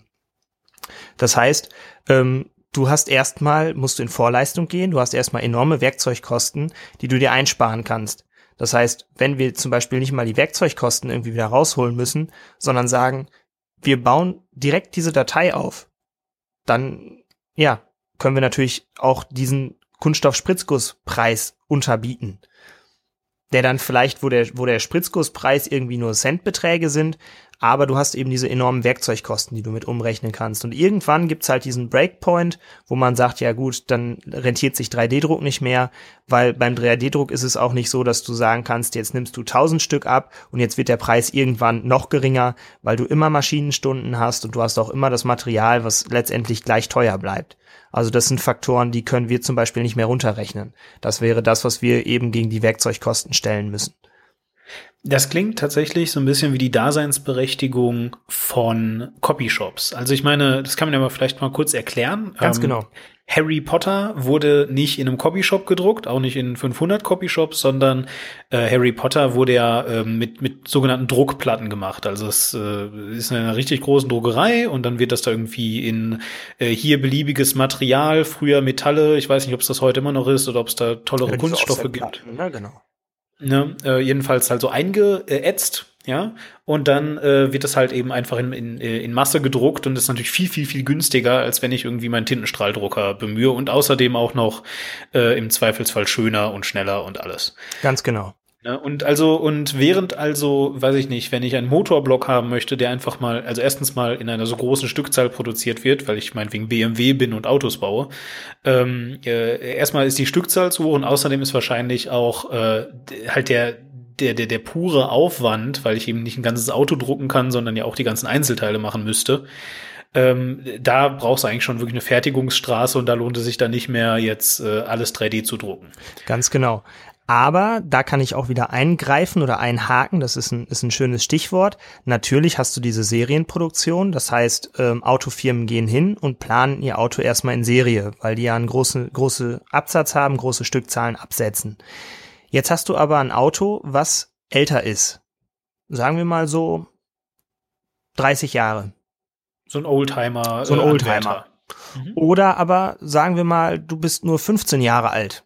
Ich weiß nicht, wie alt ist dein Auto? Äh, ich, ich persönlich habe jetzt keins, aber ich glaube, mein letztes Auto war 20 knapp. Okay, 20. Hast du da mal Ersatzteile geholt? Ja, äh, das war, ich, ich hatte jetzt das große Glück, dass ähm, das ein sehr beliebtes Modell, was von mich ein VW Golf 3, 2, okay, ja. glaube ich. Und also, ich meine, Golf ist natürlich sehr populär gewesen. Gut, und da konntest du noch zum Schrotti gehen und konntest dir da genau. Teile ausbauen. G genau, richtig. Ne? das war genau. also, genau, das war so das Ding. Ähm, ich glaube aber, ich hätte sogar zum VW-Händler gehen können. Ich glaube, selbst die hätten noch für, den für den Golf zumindest irgendwo noch was gehabt. Ersatzteile gehabt, genau. Jetzt gehen wir aber wirklich mal auf das ältere Modell. Wir haben jetzt aktuell irgendwie äh, von einem, ich glaube, von einem Porsche war das, der hat ähm, vorne so Regler für die Lüftung. Mhm. Und diese Regler, die gibt's nicht mehr. Also es gibt tatsächlich nur noch ganz, ganz, ganz, ganz, ganz, ganz selten gibt es diese Regler für so ein, für diesen Oldtimer. Ja, Porsches wurden jetzt ja auch nicht ganz so oft verkauft wie Wurden nicht ganz so oft gebaut, genau. Aber ich hatte damals mit meinem, mit meinem, ähm, das war ein, ein Ford äh, Mondeo, da hatte ich auch schon Probleme, teilweise Ersatzteile zu kriegen, die gab's dann auch nicht, die mussten dann mhm. aufwendig bestellt werden. So, jetzt gehen die Autofirmen hin und planen einmal das Serienteil. Das heißt, sie produzieren auf Serie dein Auto und im gleichen Atemzug planen sie gleichzeitig das 3D-Druckteil. Das heißt, sie haben keine Lagerkosten mehr. Also, wenn du später zu deinem, deinem, deiner Werkstatt gehst und sagst, ich brauche ein Ersatzteil, dann muss die Werkstatt nicht irgendwo anrufen und sagen, hey, habt ihr noch irgendwie ein Ersatzteil und es liegt irgendwo in großen Hallen oder äh, Ludolfscher Hoffenprinzip und du holst es dir irgendwo vom Schrotti, ähm, sondern die gehen dann einfach hin und sagen, ja, ich bestelle dieses Teil und es wird on demand, also dann, wenn du es brauchst, produziert. Und dann kriegst du erklären. letztendlich ein 3D-Druckteil anstelle von dem Ersatzteil oder von dem Serienteil. Jetzt muss natürlich noch mal kurz erklären, wer die Ludolfs sind, ne? Also wenn du das schon reinbringst. Okay, wer sind die Ludolfs? Das kannst du doch tun, oder nicht? Wenn du ja, kann ich natürlich auch mal. Das war, das, also ich, genau. ich habe die Serie nie gesehen. Du hast sie nicht gesehen? Äh, nee, äh, ich äh, höchstens mal so in Auszügen. Das waren drei oder vier Brüder. Das sind die vier, ich glaube vier, vier. Brüder, ja genau. Vier? Manfred, ähm, so, ich kann das erklären, ja. Hu, hu, hu. Manfred. Also Manfred, genau. die vier Manfreds, nein, egal. Jedenfalls die vier äh, Menschen, vielleicht waren es auch nur drei, wir wissen es nicht genau. Und die hatten so eine Serie auf RTL 2? D-Max. D-Max. Peter ist auch noch dabei. Ja, Peter. Egal. Ja, und genau. das waren so, äh, man kann es man kann's, glaube ich sagen, das waren so ähm, Assis, die, die einen Schrottplatz hatten und sich haben filmen lassen, die armen Menschen, weil ich glaube, die haben das, die haben das nicht ganz verstanden, warum sie berühmt sind vielleicht. Ja, ich glaube, die wussten es schon. Also ich glaube, die sind auch tatsächlich äh, relativ gut, wobei die äh, Neuauflage ja nicht mehr funktioniert. Jetzt, wo Money nicht mehr dabei ist, ne? Ähm, ach nee, Uwe ist nicht mehr dabei, ne? Uwe ist nicht mehr dabei. Und Günther ist tot. Was heißt das? Was hat der vorher gemacht? Äh, ähm, die haben sich, glaube ich, gezofft. Nein, ja, aber ich meine, ich meine, das war einfach, also der, so. der war wichtig, weil ohne den hat die Serie nicht funktioniert, oder? Ja, richtig, genau. Also er war der, er war das Brain also irgendwie. Das äh, Brain. Also. Er war das Brain. Er wusste überall, wo die Teile liegen. Hat ja sein äh, Haufenprinzip mit den Ersatzteilen, wieder diesen Bogen zu den Ersatzteilen zu kriegen. Ja. Ähm, er hatte das alles irgendwie auf Haufen sortiert und dann konnte man ihn auch, während er dann immer eingenickert ist, er saß dann immer in seiner verrauchten Küche und ist dann immer eingenickert und dann kam immer Telefonanruf und dann hat Horst Günther mal gefragt, äh, ähm, äh, Peter, Peter, haben wir noch das, äh, haben wir, was weiß ich, irgendwie den, den Schaltknauf von einem, was hattest du für einen Golf hier? Ja, ja. 90er. 2, Golf 2, ja. Oder Golf 2, genau, haben wir noch einen Schaltknauf. Äh, ja, ja, haben wir noch da, haben wir noch da. dann lief er immer zu seinem Haufen. Ähm, Haufen und suchte dann nach diesem Ersatzteil. Also im Endeffekt, ne, Ludolfscher so. Haufenprinzip. So, Kannst, jetzt sind wir aber heute bei den neuen Autos nicht mehr machen. Heute gehst du natürlich zu deinem, äh, zu deinem Partner, zu deinem Autoschrauber und ja. sagst, hey, ich hätte gern ein Ersatzteil und der sagt, ja, ich guck mal, was ich machen kann. Entweder er rief halt irgendwo in der Zentrale an und sagte, hey, habt ihr noch von den Ersatzteilen? Und wenn du Pech hast, gibt's keins mehr. Heute aber ist es so, dass die Leute, äh, aber? Ja, ja, nee, okay. Äh, ja, und heute ist halt eben so, dass die Leute dann eben entsprechend, ähm, äh, weiß nicht, das dann selber drucken in ihrer Werkstatt? Nein. Nee, nee, das noch nicht. Also es, ähm, es geht dahin, dass die ähm, Autofirmen eben, wie gesagt, ähm, planen dann auch Ersatzteile im Rapid, äh, also in, in Rapid Manufacturing nennt sich das dann, also nicht mehr dieses Prototyping, das ist eben nicht mehr nur für Prototypen, sondern eben auch zum, zum äh, Herstellen von wirklichen Teilen gedacht dann gehen die einfach hin und sagen, hey, ich druck dir das Teil aus, ich habe jetzt eben ein Ersatzteil, was wirklich ein Ersatzteil ist, an einer Stelle, wo es vielleicht irgendwie optisch nicht so drauf ankommt, dass man einfach sagt, ich druck dir das dann aus und dann kriegst du eben wirklich das Ersatzteil, was du brauchst. Ich habe keine Lagerhaltungskosten und für dich ist es günstiger, weil ich keine Lagerkosten habe und ich kann dir das drucken, wenn du es brauchst. Jetzt sind wir allerdings natürlich schon direkt in diesem in diesem Bereich, in den ich ähm, ähm, ja doch vielleicht sogar jetzt auch schon äh, ganz gerne sogar kommen wollte oder ja. auch nicht. Ich weiß es nicht genau. Jedenfalls. Irgendwie drehen äh, wir uns irgendwie äh, in, in unterschiedliche Richtungen gerade. nö, nö, nö, nö, nö, nö alles, okay. Es ist eine super Richtung. Nämlich, Gut. du hast nämlich gerade gesagt, dass das Haufenprinzip jetzt total äh, gar nicht mehr so wichtig ist. Das ganz heißt genau. bestimmt nicht, dass jetzt äh, Stand heute alle Autos der Welt sofort 3D gedruckt werden können. Du brauchst halt immer noch mindestens das Teil zum, zum Scannen ja, und genau. äh, äh, ja. wenn irgendwo auf dem hinterletzten Schrottplatz. Oder nachbauen. Also scannen ist genau. auch nur ein, ein, kleiner Teil. Viel bauen wir auch einfach nach. Okay, also das, dann setzt ihr euch persönlich auch teilweise hin und baut das in einem 3D-Programm. Ganz genau. Ja. Na gut, aber dann, das macht die Sache ja schon wieder wesentlich äh, schneller, sage ich jetzt mal. Ja, aber nichts deswegen. Also, ne, jetzt sagen wir mal, ähm, das ist jetzt natürlich noch nicht für alle Menschen der Welt. Es gibt bestimmt auch noch Nostalgiker, die finden das dann wieder doof und die wollen lieber zum Schrottplatz und da irgendwie Haufen durchforsten und so. Nichtsdestoweniger, ähm, klingt 3D-Druck natürlich jetzt nach etwas, was ähm, Leute arbeitslos macht ja, die vorher äh, äh, im Lager gearbeitet haben, das wurde abgeschafft, wir brauchen kein Lager mehr, die vorher äh, Haufen gebildet haben und Schrottplätze betrieben haben, wurde abgeschafft, brauchen wir nicht mehr, viel günstiger die Autos und deren äh, Inhalte einfach zu verkaufen äh, und so fort. Siehst du von 3D-Druck irgendeine, wie soll ich sagen, ähm, soziale oder, oder zumindest äh, ethische Pflicht, äh, an so einem Diskurs teilzunehmen? Nee, erstmal, erstmal würde ich sagen, nein. Also ganz klar, natürlich gibt's immer Leute, die Angst haben. Also ein gutes Beispiel, wir waren jetzt auf einer, auf einer Fachtagung von, von Tischlern, haben da den 3D-Druck vorgestellt, haben gesagt, hey Leute, ähm, wie sieht's denn aus? Habt ihr da nicht Interesse dran? Also es, es kann ja sein, dass, dass irgendwo an einer Stelle ihr sagt, das könnte vielleicht irgendetwas ersetzen, beziehungsweise könnte, könnte mir einen Wettbewerbsvorteil bringen oder könnte letztendlich auch, ja, eine neue Technik einfach sein, mit der ich was ganz Neues entwickeln kann. Ähm, da war einer, der, der, der, der Tischler oder Schreiner, ähm, sehr aufgebracht und sagt, hey, ihr nehmt uns doch die Jobs weg. Ja, aber also was heißt nein, tun wir nicht? Denn ich glaube nicht, dass in, in absehbarer Zeit der, der Otto Normalverbraucher hingeht und sagt, hey, ich druck mir jetzt alles selber. Glaube ich nicht. Weil, ich hatte ja anfangs schon gesagt, das ist eben nicht unbedingt immer Plug and Play, sondern man muss wissen, was man tut.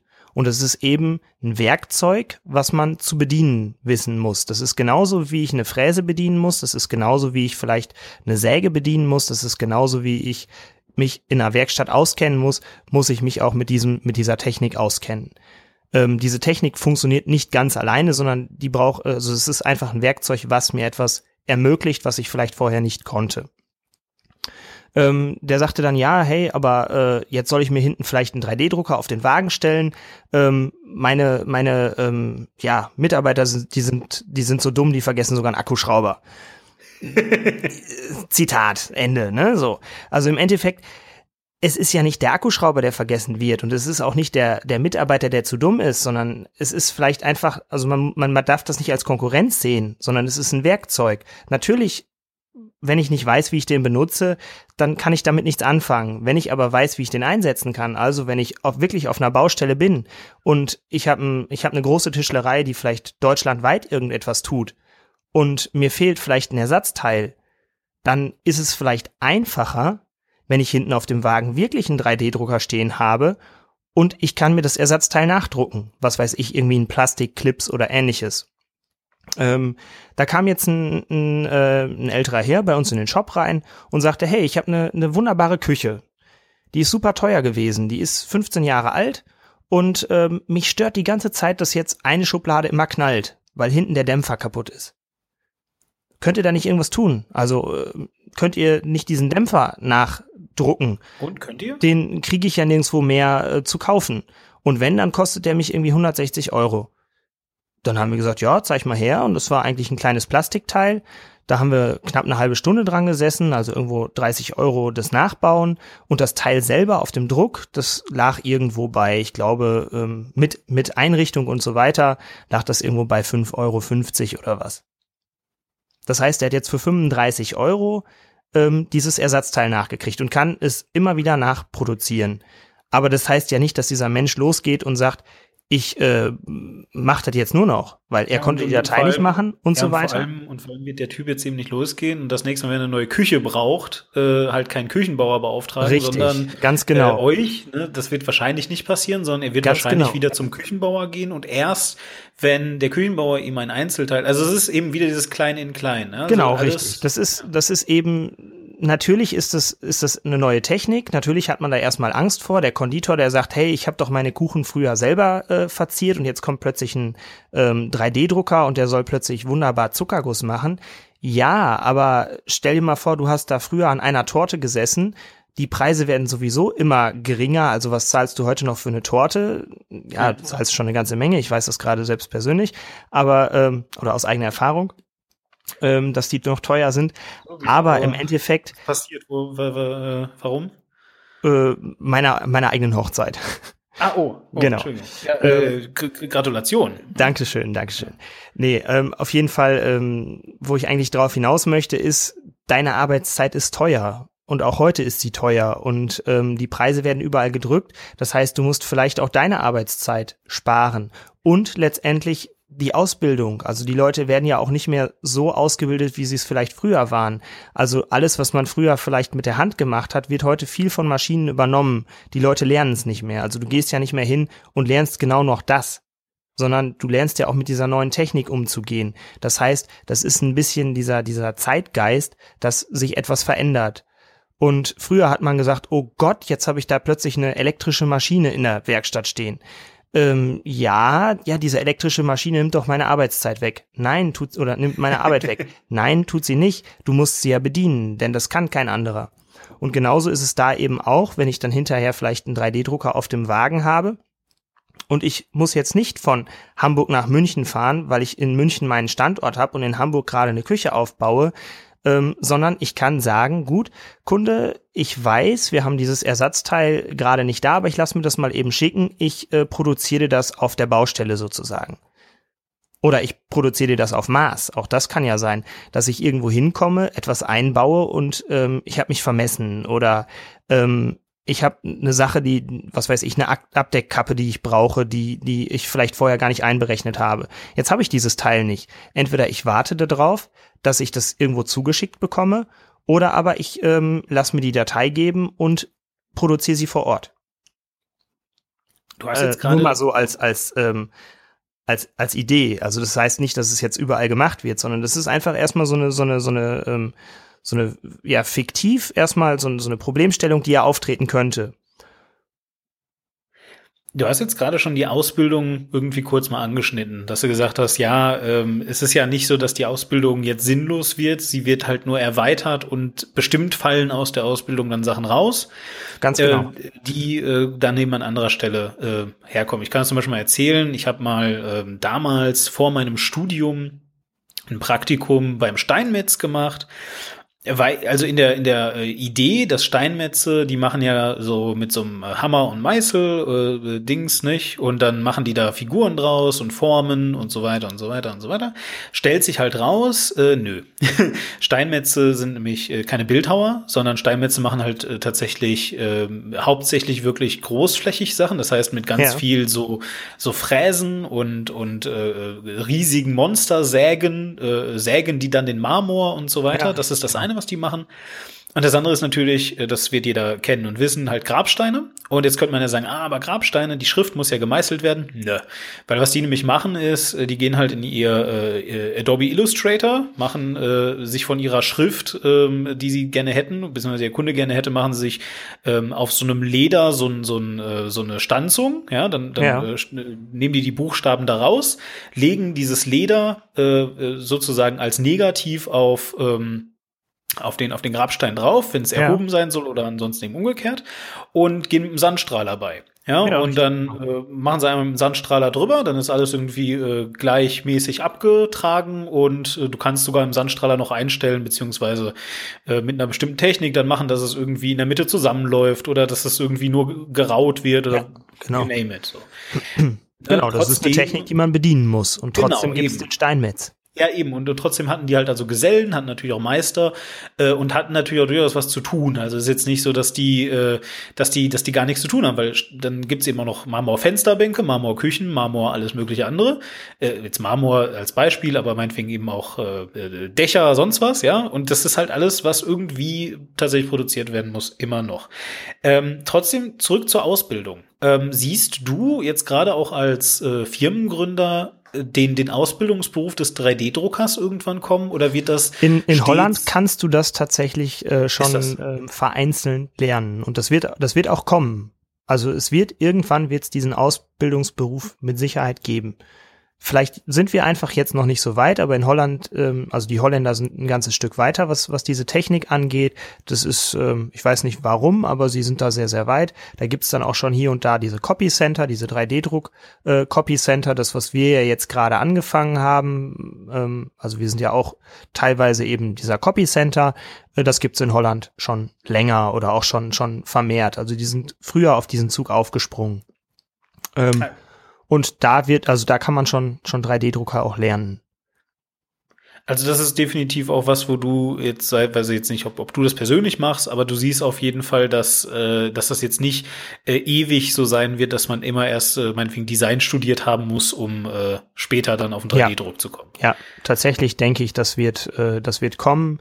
Ähm, wenn diese Druckshops dann eben auch kommen oder sich irgendwie verbreiten, dann, dann wird es das sein, dass man eben wirklich auch 3D-Drucker als Ausbildung lernt.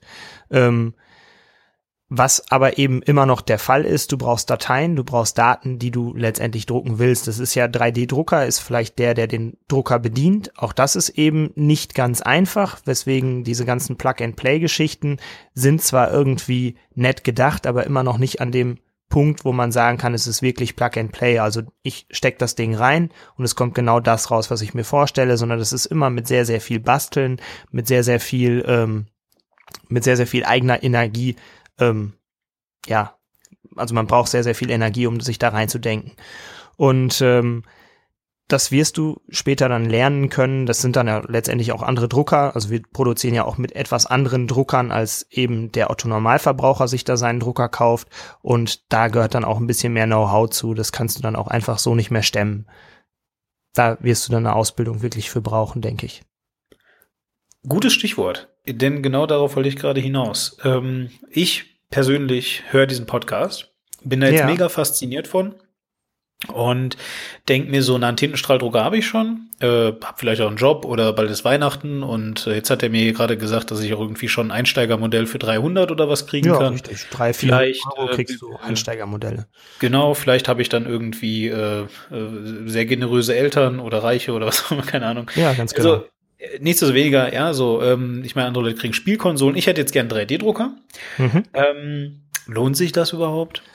Ich glaube auch, dass sich das nicht lohnt. Also ganz ehrlich, wie oft druckt man etwas, wenn du jetzt nicht gerade spielst? Also was, was druckst du? Gehen wir mal, gehen wir mal einfach davon aus, was, was druckt der Otto Normalmensch? Entweder er druckt ein Ersatzteil, weil ihm irgendwas kaputt gegangen ist, dann muss er diese Datei aber auch erstellen. Also er muss sich irgendwo mit einem 3D-Programm, mit einem CAD-Programm auskennen. Gut, das kriegt man vielleicht noch hin. Es gibt einfache 3D-Programme, die man, die man relativ schnell lernen kann. Aber du steckst da deine Zeit rein. Jetzt gehen wir mal davon aus, du hast einen Job, also bist vielleicht acht Stunden am, am Tag irgendwie unterwegs und du möchtest dann hobbymäßig, was weiß ich, 3D drucken und du ja, arbeitest dich ein bisschen in die Materie ein und sagst, ja, ich lerne jetzt erstmal irgendwie ein CAD-Programm, dass ich da letztendlich dann auch ähm, 3D-Daten erstellen kann. Dann kaufe ich mir so einen Drucker und steck den quasi an meinen Rechner oder, oder steck da meine Daten drauf oder gib da meine Daten, Daten drauf und lass den einfach mal drucken dann brauchst du immer noch eine gewisse Zeit, und das ist, das ist sehr viel Zeit, die da reingeht, um dich überhaupt auch mit diesem Drucker auseinanderzusetzen. Denn auch da sind sehr, sehr viele Einstellungen notwendig. Alleine Materialeinstellungen sind nicht so einfach. Wir haben hier, ähm, ja, wie gesagt, diese, diese Drucker und haben da auch unterschiedlichste Profile für unterschiedlichste Materialien. Da geht's dann so weit, dass wir wissen, wie sind die Außentemperaturen, wie ist gerade das Klima, ähm, so passen wir die Dateien an, dass ein reproduzierbares Ergebnis dabei rauskommt. Also tatsächlich ist es dann einfach nicht so einfach, dass man sich hinsetzt und sagt, das kommt jetzt so raus, sondern du brauchst ganz viel Zeit, um dieses Ding so zum Laufen zu bringen, dass du sagst, ich bin mit dem Ergebnis zufrieden. Und diese Zeit ist einfach so enorm lange, dass wir auch sehr viele Kunden haben, die dann sagen, ja, wieso, ich habe doch einen 3D-Drucker, das ist doch Spielzeug oder da kommt doch eh nichts Gescheites bei raus. Also, das ist das, wo wir immer gegen, gegen an müssen. Diese Leute, die sagen, ja, ich habe da einen 3D-Drucker, aber das ist doch Spielzeug. Das, das hält doch nicht. Natürlich hält das nicht. Das kann ich ihm auch sagen, warum das nicht hält. Weil er diese Zeit nicht hat, um sich eingehend damit zu beschäftigen. Da reichen nicht zwei Stunden am Tag. Wir sitzen hier wirklich acht Stunden, neun Stunden, zehn Stunden am Tag und stellen Drucker ein. Das heißt, da merkst du halt auch die Professionalisierung. Das ist was anderes, als wenn ich mich dann da am Wochenende mal als Hobbybastler irgendwie an meinen Drucker setze.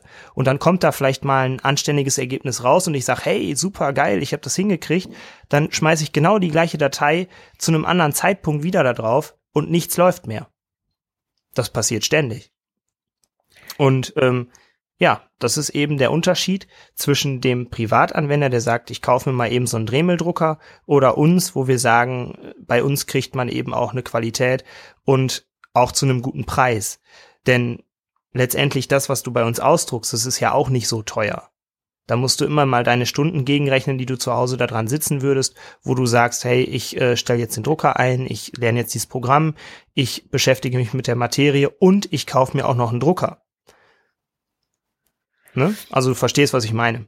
Ja, absolut. Äh, das ist das ist absolut ähm, äh, verständlich, was du sagst. Was glaubst du? Also ich meine, du bist äh, jetzt insofern vielleicht jetzt für für holländische Verhältnisse, niederländische Verhältnisse nicht, aber für deutsche Verhältnisse bist du schon irgendwie noch ein Pionier, würde ich jetzt sagen. So ja, klang das. Also im Endeffekt das, was wir so tun.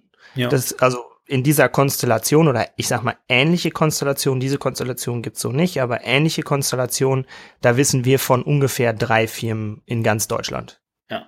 Also, ne, das ist schon sehr, sehr Pionierarbeit. Ähm, was glaubst du, wie lange wie lange geht das noch und ähm, wie lange wird es denn dauern? Weil ich meine, ne, was du gerade beschrieben hast, die Einstellung, dass man da genau wissen muss, was man tut, etc., etc., etc. Ich glaube, das konntest du, weiß ich nicht, Ende der 80er Jahre auch über Tintenstrahldrucker sagen.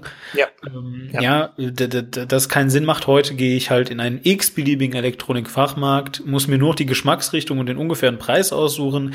Äh, davon hängt natürlich sowas ab, wie, weiß ich nicht, äh, kann der 60 Gramm Papier bedrucken? Gucken oder nicht? Oder ist das dann ja. total farbgetränkt, ja. so ein Quatsch? Aber im Großen und Ganzen kaufe ich das Ding, äh, schließe es mit einem USB-Port bequem an meinen, meinen Dingsbums hier an, an meinen Rechner an, äh, kann dann noch WLAN einstellen, was auch mit einem Klick ist. Ja, da ja. muss ich höchstens vielleicht genau. noch mein WLAN-Passwort kennen, wenn überhaupt. So, und dann äh, druckt das Ding frei. Wie, wie, wie lange brauchen wir noch ungefähr? Was sagst du? bis das bei 3D-Druck so ist? Oh, ich glaube länger. Also das, ich weiß nicht, wie lange man da, ähm, ja. So zwei ich Jahre, glaube, 20 Jahre? Ich glaube, das wird, das wird auf jeden Fall noch zehn Jährchen dauern, bis das wirklich überall ankommt. Und selbst dann ist immer noch die Frage, ob man es als Privatmensch braucht. Also es, es sind große Schritte und es werden auch jeden Tag neue große Schritte gemacht, aber es ist immer die Frage, brauche ich wirklich als Privatmensch einen 3D-Drucker? Also ist es wirklich das, was ich mir da hinstelle? Wir gehen jetzt nicht von Bastlern aus. Bastler gibt's viele, ein Hobbybastler, der, der wird sich da auch reindenken, der wird es auch, der wird es auch machen, das wird, das ist ein Hobby. Aber der Privatmensch oder die Masse, ich sag, also ich, ich spreche jetzt einfach mal von Masse und von Einzeltätern sozusagen. Äh, die Einzeltäter sind vielleicht die, die Hobbybastler und die Masse ist einfach der, der Otto Normalverbraucher, der, der sich einen Computer hinstellt, der sagt, ich möchte jetzt einen Brief ausdrucken, der wird aber nicht hingehen und sagen, ich druck mir jetzt ein Ersatzteil aus da ist eben noch die Hürde, die Erzeugung von Daten dazwischen. Und dieser Mensch wird einfach nicht mal eben schnell ein 3D-Programm lernen. Dieser Mensch wird nicht mal eben lernen, wie gehe ich überhaupt mit all dem Dingen um. Und dieser Mensch wird nicht die Zeit und nicht die Muße und auch nicht das Interesse haben, sich da einen 3D-Drucker hinzustellen. Das wird einfach viel zu teuer sein. Aber selbst, meinst du nicht, dass. Selbst wenn das Material und der Drucker recht günstig werden. Ich glaube, das, das wird einfach noch sehr lange brauchen. Aber meinst du denn nicht, dass, weiß ich nicht, Google morgen neue Suchkategorie 3D äh, Blueprints macht und äh, du kannst, kannst die Sachen, du kannst viele Sachen auch schon online kriegen. Also du kriegst ja. viele Dateien online, auch kostenlos. Ja. Aber ob die für den 3D-Druck geeignet sind, ist wieder eine ganz andere Frage. Dann mhm. komme ich nämlich wieder zu dem, das ist ja Spielzeug und das, was ich da äh, online gefunden habe, das funktioniert ja nicht. Das sind Leute, die gesagt haben, hey, ich habe jetzt hier ähm, ja, ich konstruiere mal irgendwas und dann stelle ich das halt als 3D-druckbare Datei ähm, mal online, heißt aber nicht, dass ich sie wirklich so drucken kann. Auch da gibt's dann wieder ähm, Feinheiten, die man eben lernen muss, wo man weiß, ich habe gewisse Wandstärken, ich habe gewisse Radien, die ich einhalten muss, ich muss gewisse, ähm, ja, ich kann gewisse Formen vielleicht auch nicht drucken oder nur schwer drucken oder ähnliches. Dieses, dieses äh, Wissen, das kann man einfach nur durch Erfahrung haben. Und das hat einfach der Otto Normalverbraucher nicht. Das, also wir sprechen halt immer von einem dreidimensionalen Raum und nicht eben 2D. Das heißt nicht, das, was ich irgendwie in meiner Word-Datei dann hinmale oder in Paint male, kommt auch so aus dem Drucker raus, sondern ich muss da schon eine ganze Menge mehr verstehen. Also es ist eine, ein ganzes Stück komplexer als eben das. Steile These. Vielleicht ähm, steile These. Hm, ja. Gehe ich da jetzt mal mit einer ähm, mit einer Frage ähm, fange ich da mal an. Ähm, ihr seid ein fortschrittliches Unternehmen mhm. äh, und habt sicherlich auch Kundenanfragen. Bestimmt ja. auch manchmal von irgendwie Businesskunden, was ja. jetzt nicht heißt, also die sehr große viel mittelständisch. Anlage viel von BMW. Aber irgendwas, ne? Wer zum Beispiel? Ähm, Kunden Muss keinen Namen nennen, einfach. So. Ne, wir haben mittelständische Unternehmen. Ja. Gerade eben haben wir aktuell ähm, auch einen WDR-Beitrag gehabt. Das ist ein Unternehmen, die bauen Türzagen also ein mittelständisches ja. Unternehmen. Genau. Ähm, die ähm, brauchen, das, das nennt sich ähm, Mörtelschutzkasten. Ähm, um da jetzt ein bisschen in die Thematik einzusteigen, eine Türzage kann sich jeder vorstellen. Die werden aus Metall gemacht, also es sind Metalltüren, ähm, so Außentüren, Sicherheitstüren und so weiter. Die werden mit der Wand, also die werden sozusagen auch äh, einbetoniert. Und da, wo das, das, ähm, das Türschloss ist, da darf ja kein Mörtel reinfallen. Und da hat man dann früher angefangen, oder was heißt früher angefangen, ähm, normalerweise produziert man dann diese Mörtelschutzkästen aus Metall. Also die kantet man aufwendig, die schneidet man aufwendig, dann werden die in den Türrahmen hineingeschweißt. Das heißt, ich habe äh, noch diesen, diese, diesen Zwischenschritt Schweißen, habe äh, auch wieder Nachbearbeitung, weil sich dann, äh, weil dann das Material an einer Stelle nach innen fällt. Also du siehst auf der Außenseite, wo du innen geschweißt hast. Ähm, das muss ich wegmachen und so weiter. Da sind wir hingegangen, haben einfach mal geguckt, wie kann man diesen Prozess vielleicht optimieren. Im Endeffekt ist es so passiert, dass wir gesagt haben, diesen Mörtelschutzkasten, den können wir wunderbar drucken. Das ist ein, ist ein kleines Teil, das dauert vielleicht eine halbe Stunde, wenn überhaupt. Viertelstunde, dreiviertel, äh, nee, halbe Stunde, dreiviertel Stunde sowas, dauert dieses, dieser Mörtelschutzkasten und den kann man einkleben. Dadurch, dass ich ihn nicht sehe, dadurch, dass er sowieso in der Wand verschwindet, ist es egal, ob der aus Kunststoff ist oder aus Metall. Und letztendlich ähm, hat, ist er zu uns hingekommen, hat gesagt, können wir das nicht machen? Ja, und jetzt kriegen wir immer mal wieder Anfragen, wo wir so Mörtelschutzkästen oder ähnliches drucken können. Oder sollen. So, und dieser Kunde Ja. ähm, kommuniziert mit euch per Brief, Der kommuniziert mit uns per E-Mail. ne, per E-Mail. Wie oft hast du die genau. schon ausgedruckt? E-Mails? Selten. Ja. Jetzt nämlich zu meiner steilen These. Deswegen komme ich da drauf. Genau. Ähm, meine steile These ist, und bestimmt schreien jetzt gerade all die Journalisten, die mich äh, vielleicht irgendwann mal hören werden, ganz laut auf. Meine steile These ist, der, der, ähm, äh, äh, das, das Internet, ja, hat den Drucker, den 2D-Drucker überholt. Ja, also das ist bestimmt immer noch irgendwie, wenn du mal zum Geburtstag eingeladen bist und hast vergessen, eine Grußkarte zu kaufen, Ja. äh, fährst du ganz schnell zum Bahnhof, weil niemand druckt Grußkarten aus. Ja, so niemand. Äh, d- du druckst vielleicht, wenn du ganz dringend ähm, äh, irgendwie von einem Amt heute noch dazu gezwungen wirst, weil du, weiß nicht, einen Ausweis beantragen musst oder so, dann stellen die dir manchmal PDFs zur Verfügung und die musst dann halt ausdrucken, einmal ankreuzen, echt unterschreiben, um sie einzuscannen und dann wegzufaxen, weil selbst die wollen eigentlich gar kein Papier mehr haben.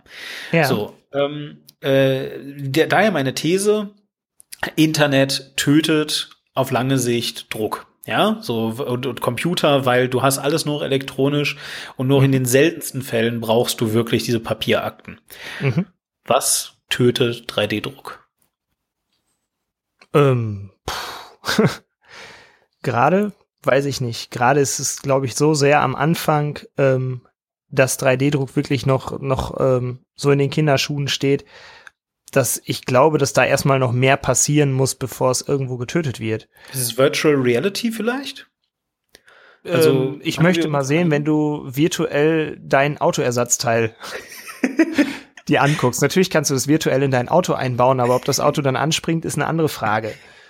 Ja, Also- vielleicht, vielleicht hast du irgendwann ein virtuelles Auto und benutzt noch Google Street View. Dann, ja, ich weiß nicht, ob das deiner Gesundheit so gut tut. Ja, gut, Autos vielleicht auch nicht. Wir werden ja irgendwann elektromobil fahren. Aber ähm, ich glaube, dass wir irgendwie trotzdem uns mit, mit Gegenständen umgeben und wir werden auch immer irgendwie Ersatzteile brauchen. Äh, von daher weiß ich nicht, wo jetzt, was jetzt den 3D-Druck töten sollte. Also ich glaube, vielleicht kann der Markt irgendwann getötet werden, wenn, wenn wirklich dieses Szenario eintreten sollte, dass jeder wirklich seinen 3D-Drucker da hat und dann ähm, tötet aber vielleicht der 3D-Drucker Amazon.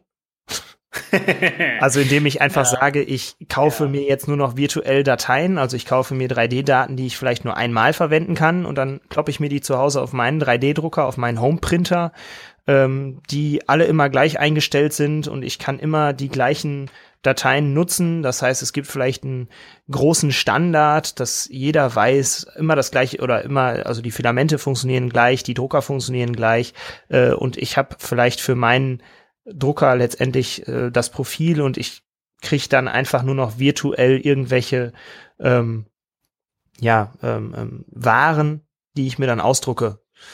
Das ist vielleicht mal, ich glaube nicht, dass wir das äh, so schnell erleben werden, aber das wäre vielleicht ein Szenario, was irgendwann denkbar ist. Also, dass man hingeht und sagt, ich kaufe mir jetzt kein Lego mehr in der Kiste, sondern ich äh, kaufe mir jetzt meine 3D-Lego-Figuren und dann drucke ich die meinem Sohn zu Weihnachten.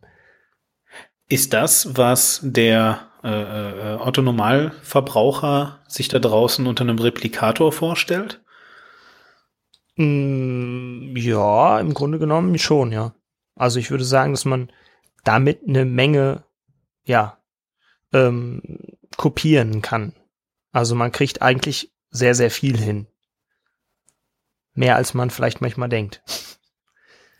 Du bist nicht nur Unternehmer und äh, 3D-Druckmensch, sondern eben auch Lehrperson. Ja, Wenn heute Genau. Menschen äh, auf dich zukommen, die jetzt keine normale dreijährige Schulausbildung, äh, also so, so Berufsausbildung machen, sondern eben zu dir kommen und studieren. Ja, Und das sind Produktdesigner, Industriedesigner, Menschen, die mit real Gegenständen sich irgendwann umgeben wollen. ja, Sagst du denen und, und die sagen dir, du, äh, Matthias, ich habe nicht nur gehört, dass es 3D-Druck gibt, was weiß ich sogar, ich habe sogar schon mal einen benutzt oder was auch immer. ja. Äh, ich glaube, das ist richtig geil.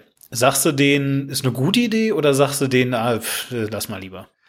Ähm, tatsächlich sage ich denen eigentlich, es ist eine, eine gute Idee, aber, jetzt kommt das große Aber, da ich in den Grundlagen bin, sage ich denen auch, Leute, das sind, das sind Sachen, die müsst ihr verstehen. Und du bist nicht einfach nur ein Gestalter, weil du plötzlich ein 3D-Programm beherrschst, sondern du hast noch andere Aufgaben. Also wir gerade im, im Gestaltungsbereich sind ja nicht einfach nur, also wir machen ja nicht nur schön, sondern es muss ja auch funktionieren. Und wenn wir schön machen, dann muss es auch funktionieren. Ne? Also im Endeffekt, ähm, da beißt sich die Katze wieder in den Schwanz. Äh, du musst verstehen, was du tust und du verstehst nicht, wenn du am 3D sitzt. Das ist auch äh, was, was ich merke. Die Leute kommen an, haben eine gewisse Vorstellungskraft. Also vielleicht muss man da auch wieder Generation zu Generation anders sehen. Aber ich glaube, wir sind mittlerweile in einer Generation, wo fast jeder mal irgendwie ein 3D-Spiel gespielt hat, sei es auf der Playstation oder irgendwie auf dem Computer oder auf dem Handy. Das heißt, wir haben eine gewisse Vorstellung, wie 3D funktioniert, wie 3D-Körper funktionieren. Wir haben eine gewisse Vorstellung, wie dieser dreidimensionale Raum funktioniert.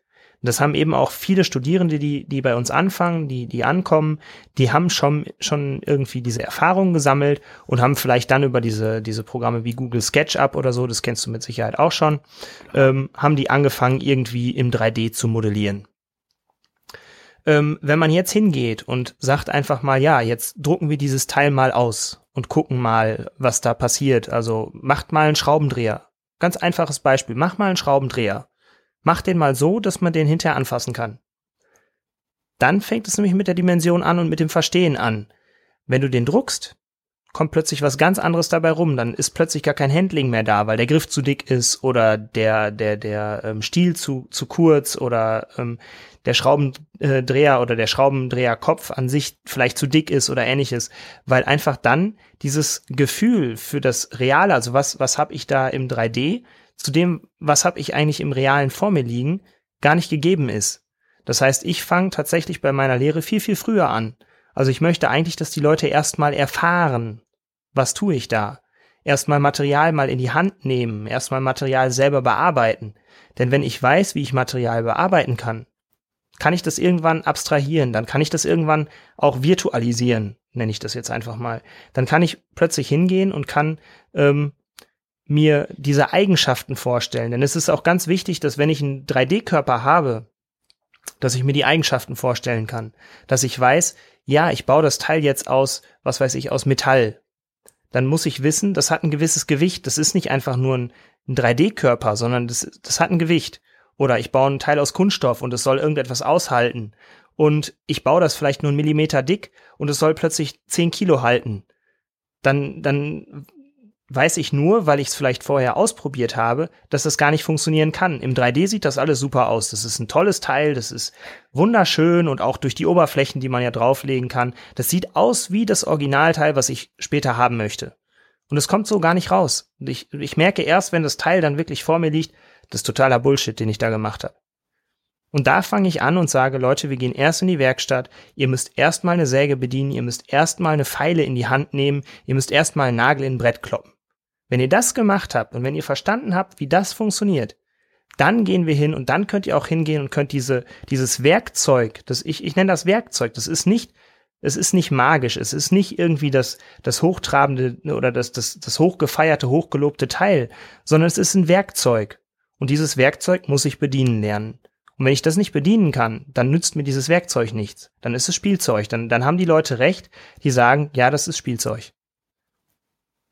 Das ist, das ist dieser Punkt, wo ich dann immer eingreife, wo ich dann sage, Leute, gönnt euch diese Zeit, versteht, was ihr tut, dann könnt ihr das Werkzeug auch später bedienen.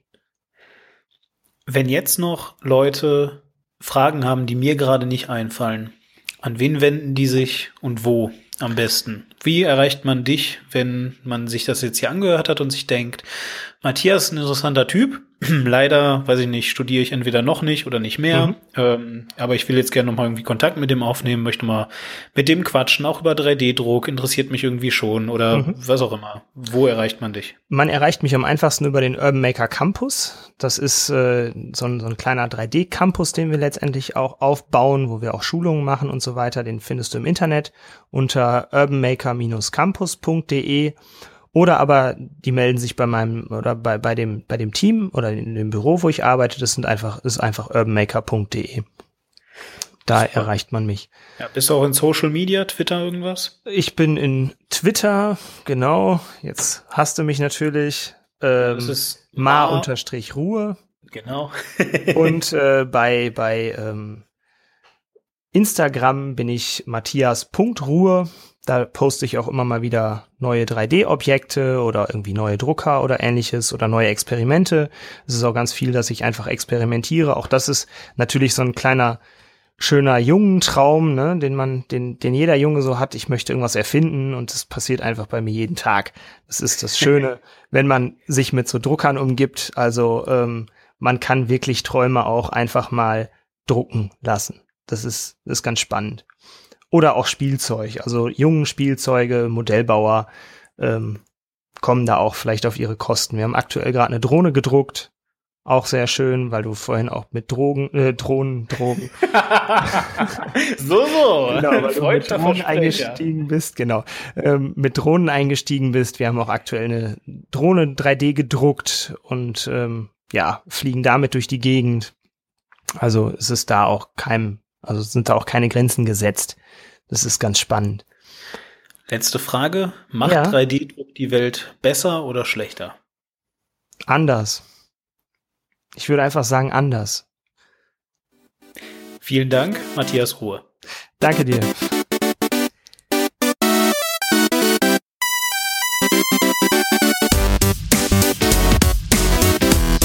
Für Feedback, Kritik, Anregungen Infos zu weiteren Formaten schaut doch mal rein auf war-klar.de und folgt @demon oder @warklar auf Twitter oder schreibt mir einfach an info at war-klar.de.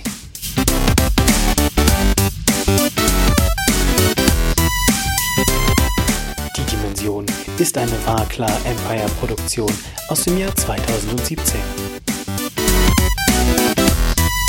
Thank you.